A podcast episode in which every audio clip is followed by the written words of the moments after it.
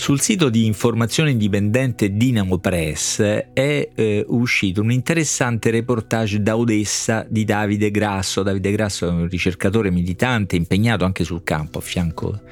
dei combattenti curdi qualche tempo fa con qualche attenzione giornalistica anche qualche attenzione giudiziaria che però mi sembra per fortuna terminata. Questo reportage si intitola L'Ucraina e i giovani arrabbiati nella tormentata Odessa è il racconto di una serie di incontri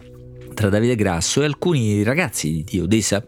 più o meno impegnati, gravitanti nell'area di una sinistra, di una sinistra in maggioranza creativa e alternativa e del loro rapporto con la guerra, rapporto diciamo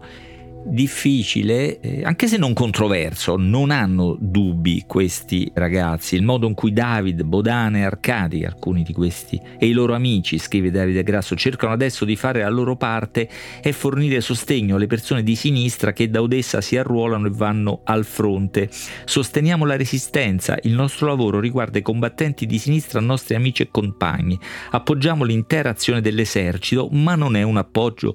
incondizionato Spiega Bodana, riteniamo una sciagura che gruppi fascisti abbiano spazio nelle forze armate. A loro non daremo mai il nostro appoggio. Le fa eco Arcadi. David è d'accordo, ma aggiunge che non esiste forza maggiormente fascista antisemita dell'esercito russo. È disgustato dal neutralismo di molti suoi coetanei occidentali, e queste sono le parole di questo ragazzo di Udessa. Essere neutrali di fronte a un'invasione equivale a stare con l'invasore. Non ci sono scuse, non hanno idea di ciò di cui parlano, ripetono la propaganda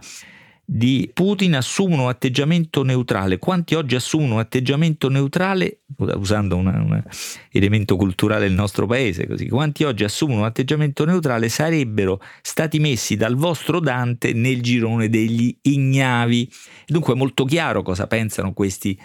ragazzi di Ucraina e della guerra, è molto chiaro purtroppo anche di, di cosa pensano gli occidentali, di alcuni, diciamo, loro compagni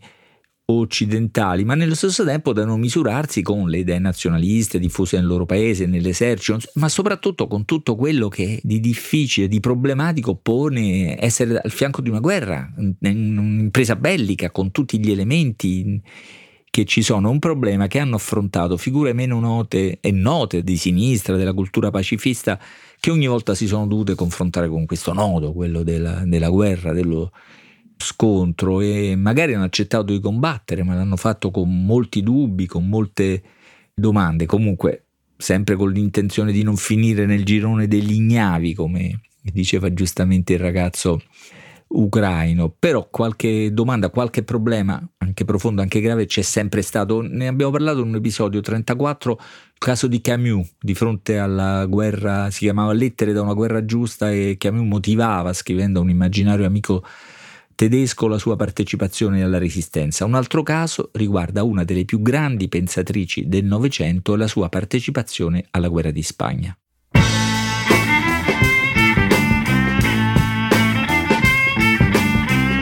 Questo è Timbuktu di Marino Sinibaldi, un podcast del Post che parla con i libri.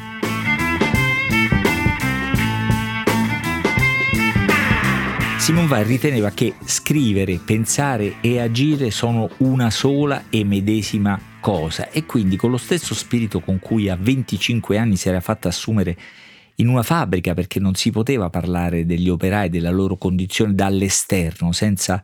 condividere, quando scoppia la guerra di Spagna pensa di arruolarsi per combattere le truppe del eh, generale Franco. Nell'agosto del 1936, all'inizio della guerra di Spagna, la filosofa Simone Weil, a 27 anni, si unisce alle brigate internazionali in seno alla colonna Durruti sul fronte dell'Aragona. Passa 45 giorni in Catalogna. Di quel soggiorno non sappiamo nulla, o quasi. Note sparse di un diario della guerra di Spagna affidate a un quaderno Moleskin di cui rimangono 34 paginette, prime impressioni della guerra civile e frasi di grammatica spagnola appuntate su fogli sciolti, un passaporto con i timbri della Generalitat e del Comitato Centrale delle Milizie, alcune lettere e qualche fotografia. Da qui è partito, da questo frammento che è la prima pagina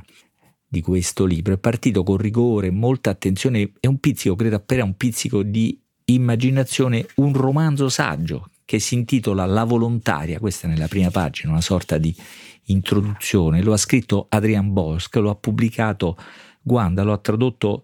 Laura Bosio. E c'è subito questa ragazza che si era creduta a lungo pacifista, incapace di portare l'uniforme e il fucile, ma nei due giorni precedenti la partenza, alla fine di una manifestazione a sostegno dei repubblicani spagnoli, aveva preso la decisione di andare a combattere. In una grossa valigia di pelle marrone aveva infilato rapidamente un maglione invernale, due camicie pesanti, cinque pacchetti di galoise, due matite temperate, un quaderno e un giubbotto. Così parte Simon Weil e questo libro è il racconto di un intenso, tormentato mese e mezzo, un mese e mezzo in battaglia, ma anche una preziosa tormentata testimonianza delle contraddizioni con cui può combattere una persona come Simon Weil, di cultura pacifista, fino a che punto accettare la logica della guerra e dunque le violenze più o meno necessarie, l'idea di un nemico da colpire, da eh, distruggere. Partecipa a questa impresa Simon Weil con tutto il suo carattere e la sua vita, quel misto di goffo e sublime che l'ha sempre contrassegnata, guardava tutto con occhi spalancati, vedeva villaggi deserti e altri in festa e dunque ehm, prendendo così le divisioni che c'erano anche tra eh, gli eh, spagnoli. In realtà presa da uno dei suoi tipici impulsi eroici aveva pensato di arruolarsi per liberare niente meno che il capo del Partito Operaio Unificato Marxista, una delle formazioni più vivaci tra quelle che si erano coalizzate per combattere la sollevazione del generale Franco, eh, che era rimasto bloccato nelle linee, pensava lei che col suo aspetto da bibliotecaria sarebbe riuscita a passare